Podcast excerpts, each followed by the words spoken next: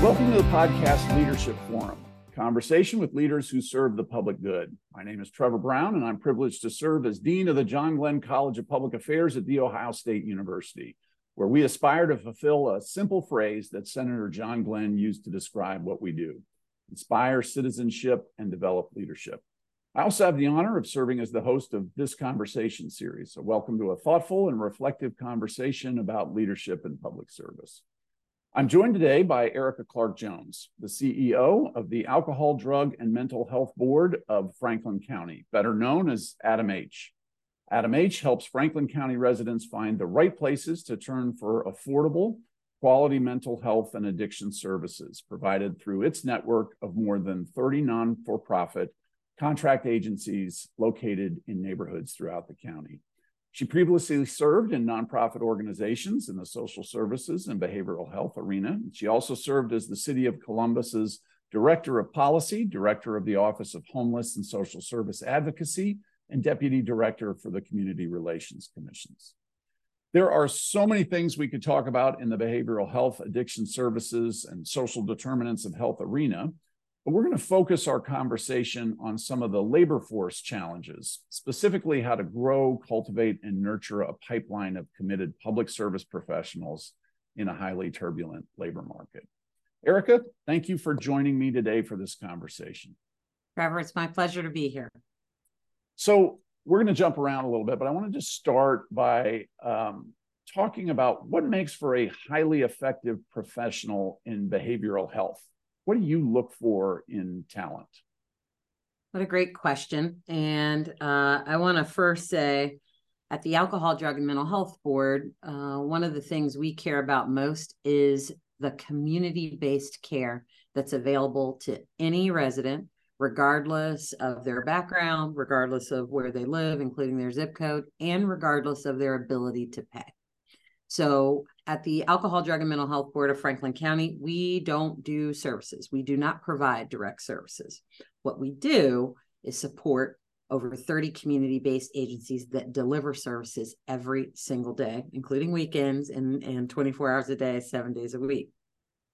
So when we talk about the behavioral health workforce, we're really talking about these folks that are on the front lines and that are supporting this community based service uh, to all of our residents. And so we get our information from our leaders and the workers that are in this space.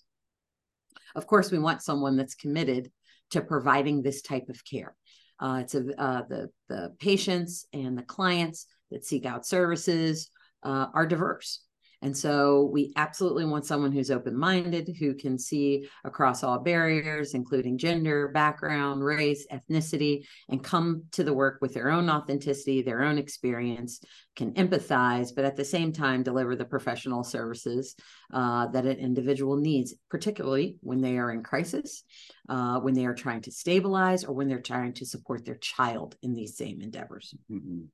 So we want someone that's credentialed. Uh, the behavioral health workforce or the workspace is heavily credentialed.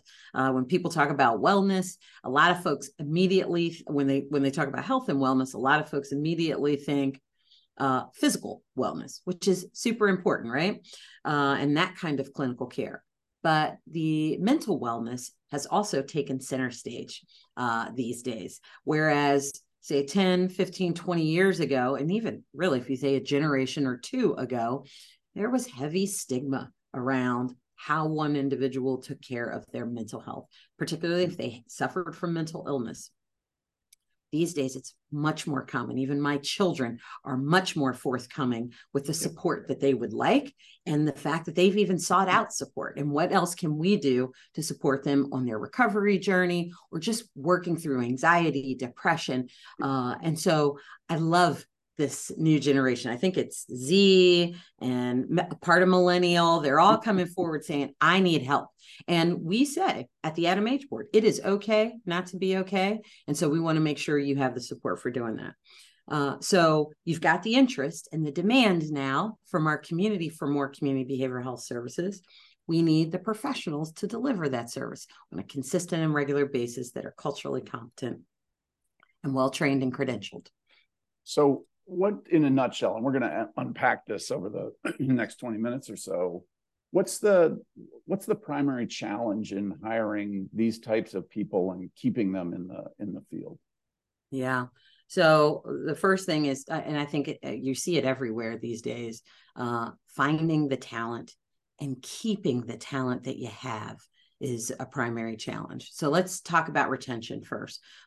the folks that work in public health and I call community behavioral health, I consider them to be salt of the earth. These are folks that show up every day committed to the job, committing to making the world a better place, one one one client at a time, one patient at a time.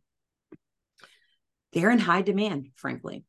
So I think, uh, and and and Trevor, I, I'm sure you see this a lot the social determinants of health or these things that impact our health uh, that relate to employment, sense of safety, transportation, access to insurance, education, stable housing, all of these things contribute to our mental and physical well being. And so um, there's a recognition, I think, across uh, the health industry, right? Both behavioral health and physical health industry, that social determinants matter. And they're looking for individuals with some insight to that background or that understand this and can work through this. Um, and so behavioral health is no exception. So the individuals that train in the community behavioral health space are highly sought after mm-hmm. uh, by insurance companies, by hospitals. They're because of this recognition that social determinants of health matter. Um, and social work degrees in social work are have become very popular these days. Uh, licensed clinicians are wanted everywhere. Schools want licensed clinicians. A, a lot of people do. Um, we're seeing an increased demand for for this talent. And so the folks that are in the community behavioral health space are being heavily recruited. Um, in the community behavioral health space you know we've they've they're nonprofit organizations. There's a traditional pay structure and um, uh, I guess a work environment uh, that demands a, a, different type of commitment. Mm-hmm. And those folks are being, quite frankly, highly sought after. So the pipeline into community be- behavioral health is really important. And that's where, at the, from the ADAMH side, we've got to create pathways into the field and then support individuals to stay in the field and work in this space and contribute to our community's well-being. Great. okay so just this is great helping me understand this this arena. You you need culturally competent mission driven credentialed professionals. And you got it. that that's that's not something you just find walking around. Those are those are a unique or uncommon um, uh, labor population um, and now you got increased competition for their their services. That's got correct. It. So let let's un, I want to unpack that a bit, and I uh, give us a you gave us a great background on on ADAMH. Um, I want to talk about the behavioral health, social determinants of health space. What's the what's the behavioral health landscape look like right now, and and how has it changed over the last five ten years? That you you mentioned the social determinants of health being a sort of philosophical underpinning of how people are approaching who are the new entrants into this space and, and what do they do relative to what ADAMH does? Yeah, what a great question. And I, I, may come at this a little differently than maybe someone else who's worked in the field a long time. So, my background, I come from a public policy background, uh, um, rooted in city government, as you mentioned earlier in the conversation, and then made the shift to public health and was honored to work with just a team of professionals from the Hospital Association and hospitals, frankly, clinicians, uh, community based care and clinics, um, as well as policymakers uh, in this space that said, you know, uh, the social determinants of health have an impact on lots of different things, including birth outcomes. So I came from that maternal child health space where we we were um, had a team of epidemiologists that helped, you know, identify and uh, the metrics we would use to know if we were being successful. So we might attack certain areas and then, you know, study them over time, study the impact, and then double down on them if we were getting what we saw were positive results. And that's that public health approach. Um, and I and I love that. They're they're such a disciplined group. So coming from that uh, space into behavioral health, I expected the same. And that's not what I saw uh, the behavioral health area is a little different from the from the public health space at least traditionally it has been and different from the physical health space. But they are shifting and i and i love to see where the shift is. I recently uh, got to see thomas insel who used to be the head of the nih for several years. He wrote a book called you are not alone and really gives a high level overview of where the behavioral health discipline is right now and where what services look like and where the gaps are and um, there is a recognition for the need for more data tracking mm-hmm. of outcomes. And outcomes can be if an individual is living with mental illness, are they more stable so that they can enjoy and be enjoy life differently and be productive citizens, right? These are the types of metrics they are looking at quality metrics to say is anyone better off as a result of receiving services in the community or with their clinician? that's the space I came from from maternal child health, and that is the space where behavioral health is moving towards. It's a it's a it's an awesome energy, uh, but it's not it's not always um, you know it's messy, right? Yep. Change is messy. Yep. How it impacts the workforce, for example, um, there is a recognition that people with lived experience, either living with mental illness or have come through a substance use disorder, um, and that still are committed to the work and want to help others should be credentialed, licensed, and used uh, as a part of the bedrock of the workforce and the behavioral health space. And those are what they call peers or peer clinicians, if if that's um, where where that's possible. So many of our community-based agencies, and quite frankly, it's happening all over the nation, are relying on peers as an entry point into the workforce. The mm-hmm. other thing they're doing, they are taking individuals that are already in this space and starting to add micro credentials, right? Really supporting their learning and their growth. One, they want to retain these folks. And two, they bring this level of experience and commitment that, you know, they're helping to essentially develop the commitment over time. Yep, forgive the interruption. Give me some examples of micro credentials that get added on to the sort of traditional. Um, yeah, that's a that's a great that's a great question. So, um, uh, licensed counselor, uh, mm-hmm. alcohol and drug counselor, right? Yep. These are credentials that can be achieved, you know, fairly soon uh, with with some focus and support from your employer, right? So they'll they'll help underwrite. At least uh, this is an initiative that several folks are working on.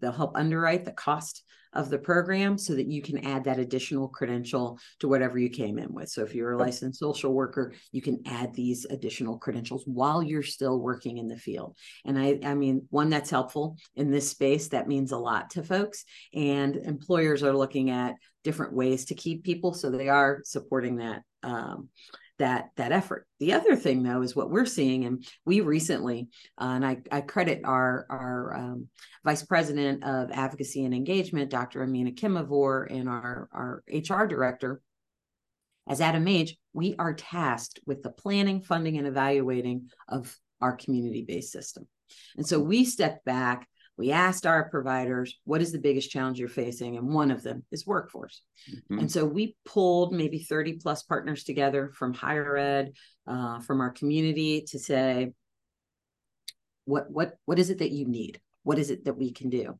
One of the things that came up was leadership development. We've got hmm. and as in so it's not technically a micro credential but it is a skill set that people want to lean into. You know they want to stay in the field but they've got to see the opportunity to stay in the field. And one of those ways is being able to support managerial experience right? It's separate from a licensed social worker supervisor right? But additional managerial experience and how to lean into the fiscal side of the business the policy side. Because because that's where we need change. We need change in some of these spaces that allow us to share data so that we can track incomes better so that the population is better off. Yep. Yep. So who that's thank you. That is a, a great background in in the how the, the sort of changing dynamics of the, the workforce. Um, what what who who are you or who are the active um, people hiring in this space? You mentioned there are insurance companies, hospitals coming in.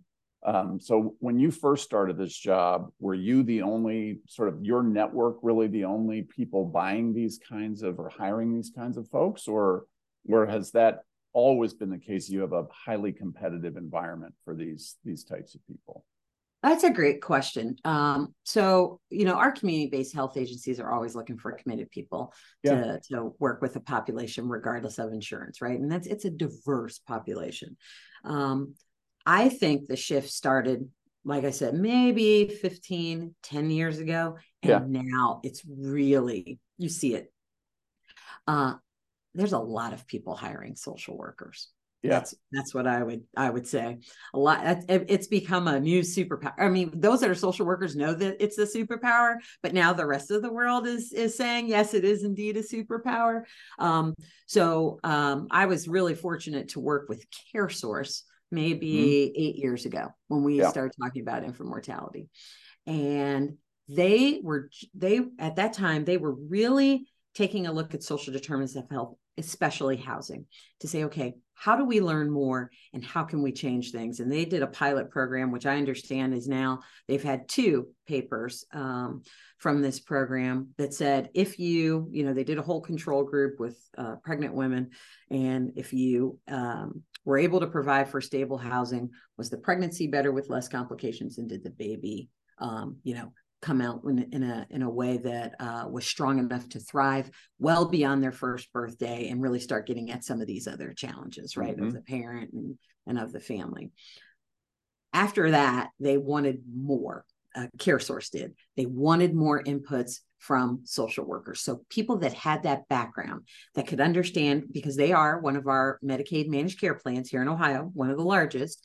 They wanted people with that skill set, that authenticity, that lived experience, lived experience in that they've worked with individuals who they are insuring to have a greater and deeper understanding of the type of products and how to be best responsive uh, to the folks that they're serving and can maybe serve in additional capacities to keep, frankly, their risks to, to really mitigate their risk and keep them lower if you stabilize a certain part of the population what kind of benefits can it have? So uh, uh CareSource is just one example. I think hospitals absolutely are looking for what i would call the swiss army knives of of personnel. We see that all the time. We love it um, and we support it but on the back end, I think it's our community based nonprofits all the time that cannot compete uh, yeah. with the salaries and the benefits that are being offered in the marketplace. Uh, and that's where ADAMH has had to be creative to say, how can we be helpful?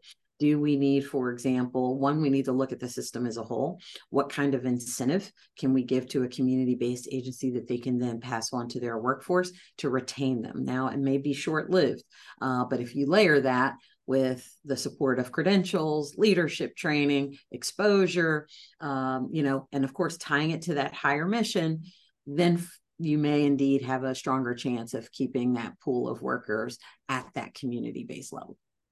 So I want to come back to that, but before we we dive into what what a leader can do in either one of those nonprofits or or you at the network level, I want to talk about the the supply side first of of these professionals and, and make it about me in higher education. What um, what do you what what can we do in the higher ed space to to produce more professionals um, that have that complement of skills that you mentioned earlier? What a great question. Uh, well, of course, uh, one, we need lots of programs uh, mm-hmm. in the space. So maybe not limited to one university, but more universities being able to meet the needs of the employers at this mm-hmm. time. Um, I know there are several local colleges that are thinking about social worker track, offering micro credentials, doing the licensure, uh, for example, counseling. Um, that's what we need more of. We need these related coursework to be readily available in multiple forms. Mm-hmm. Uh, a lot of times, the again, as I spoke earlier, there are peers in this conversation. These are adults that maybe have had a lived experience and they're pivoting from another career. They need to be able to access this type of education so that they can serve in this way.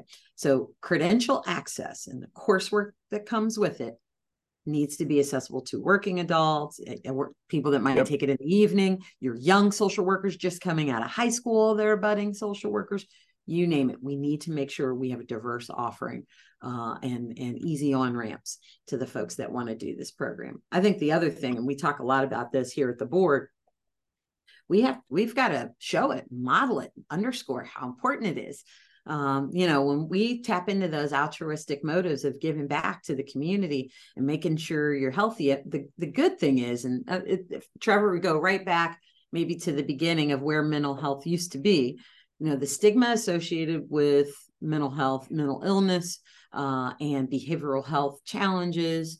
Um, 10 years ago was much greater than it is today. I'm not saying stigma doesn't exist, it is, but we're chipping away at it. And yep. the pandemic helped us kind of break that open. Consequently, there are so many individuals that have family members that are living with mental illness and substance yep. use disorder. They're seeing it firsthand. So, how do we appeal to those people to say, you can help? You can change this, right? You can be a change maker in, in or you, you can force change in someone else's life, right? You can be a helpmate in many people's lives. So we've got to tap into the thing that they see and that they know and can give them the tools uh, to be to make a difference right in their own community and and for other people uh, and their families. So we've got to model it We've got to make the credentials accessible and then mm we've got to reward it, frankly, right? We our community-based agencies need to be competitive too, right? So we need to put them in spaces where folks have a choice.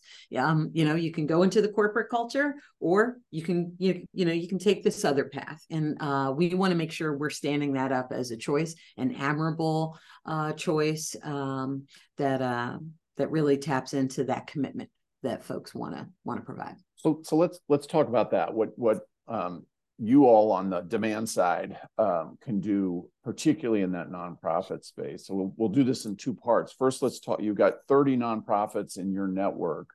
Um, I want to start with them, and then we'll talk about your sort of network organizer. Mm-hmm. You're the network hub. What what can a leader of one of those nonprofits do to attract and nurture and retain the kinds of people you described, given that they have perhaps limited resources, they can pay less than than one of the the hospitals or the the insurers. Yeah. What are the key steps they can do to to attract these people and and retain them?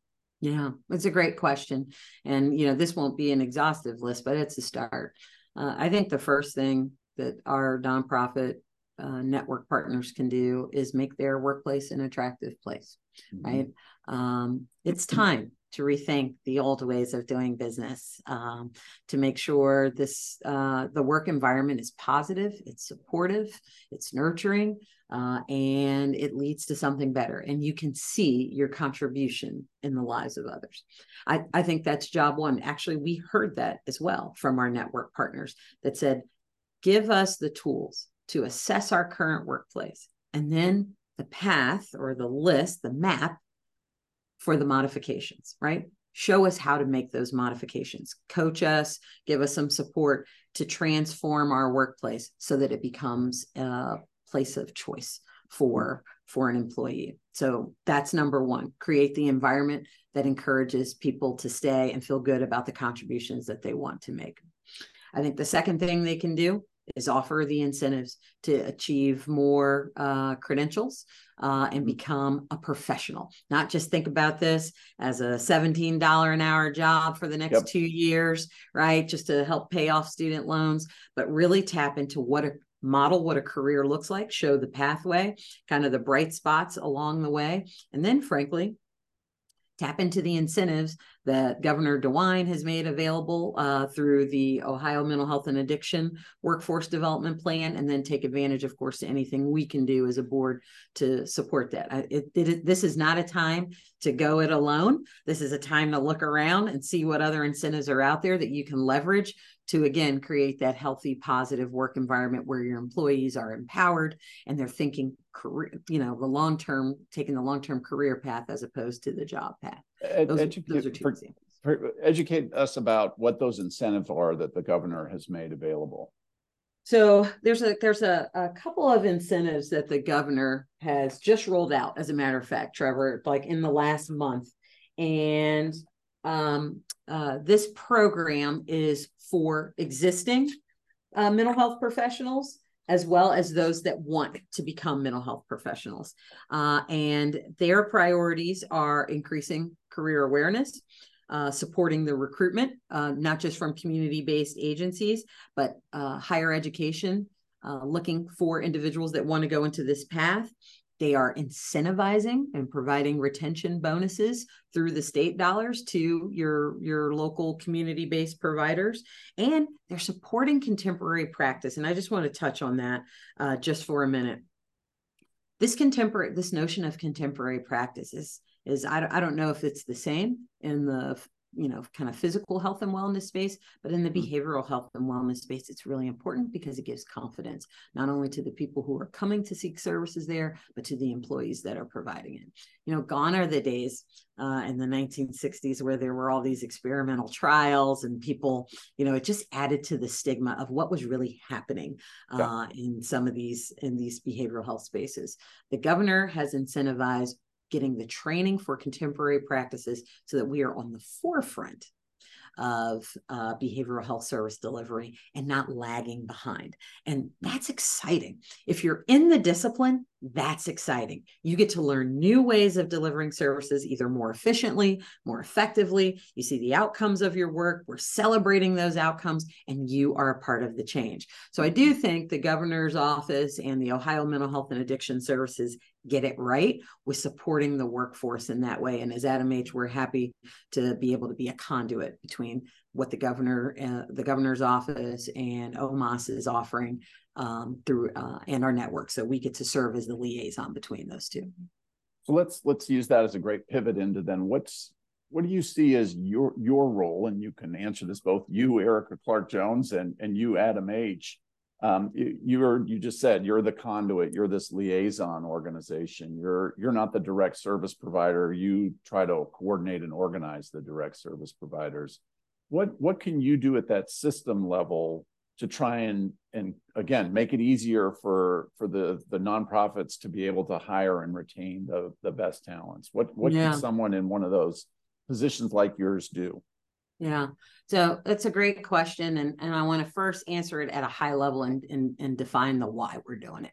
Yep. um and simply though what we're seeing and you started this conversation off in this way what what change has the behavioral health field experienced because we talked about the lowering of the stigma and uh, people want more access to services. Mm-hmm. So, record numbers of people coming and saying, I need help. And I, I finally took the step to make the call to say, I need help. And now I have to wait four to six weeks for an appointment. So, the demand on the you know patient side or the client side has risen but the behavioral health workforce and the people delivering those services have either stayed the same or been reduced, which is creating a backlog and a wait list. For an ADAMH board, that's not good. We want people to be able to get in and access services when they need them. It could mean the difference between life or death, right? For someone who's in crisis and really needs to talk to someone or stay in counseling or in treatment, this is our motivation for helping get our community behavioral health workforce uh, stronger uh, and retain these employees. So, from the board side, we have our why.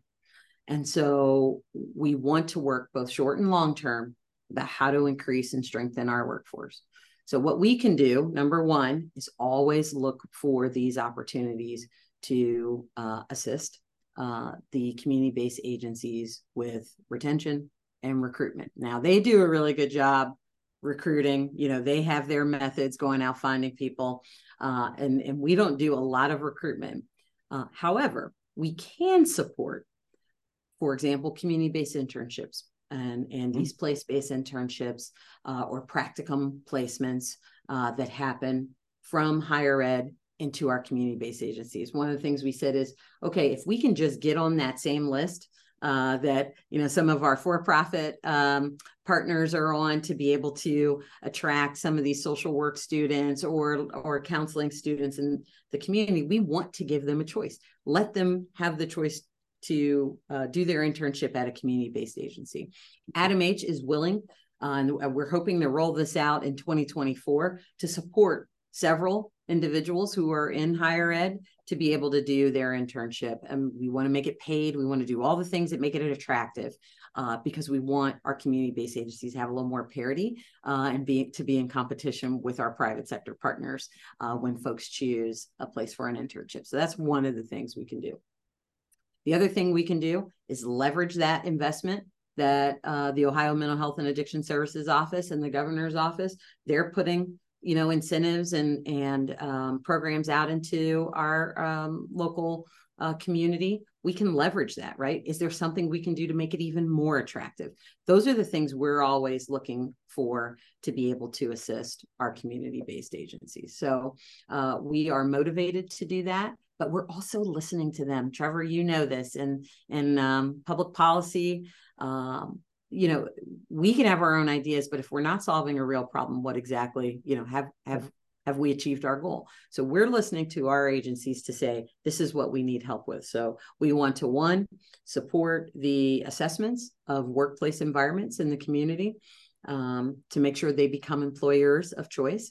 Two we want to support the pipeline and help secure that pipeline from higher ed into our community based agencies, again, so they can see it up close and personal and know if this is the kind of commitment they want to make for life. And if so, what can we do to incentivize that? Maybe we underwrite the cost of micro credentialing for certain mm-hmm. things. And then we want to train the leaders, we want to make leaders. If you're already in the field, how do we increase your your skill sets and your tools to be leaders eventually in this agency we've had a we we were very fortunate to have a generation of leaders come through behavioral health and stay.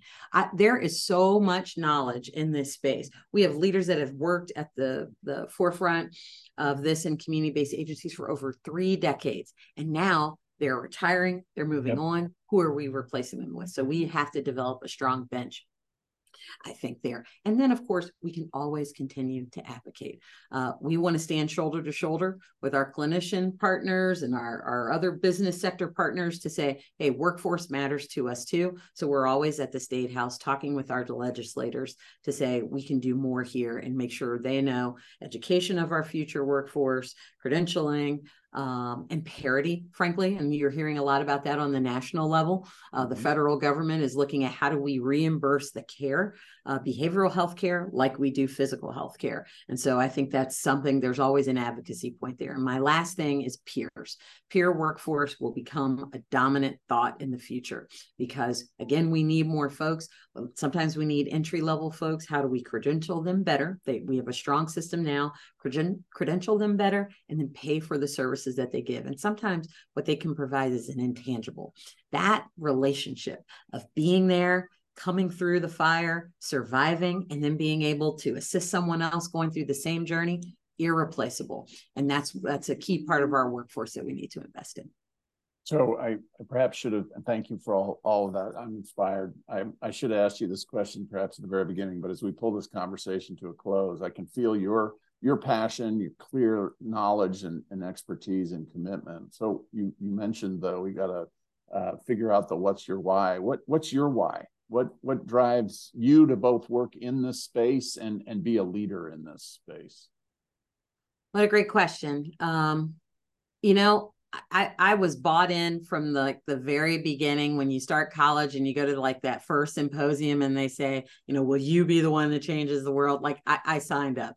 Okay. I, I said, what can I do uh, from my little, from my little perch to be able to help many others? And it has been the most rewarding career.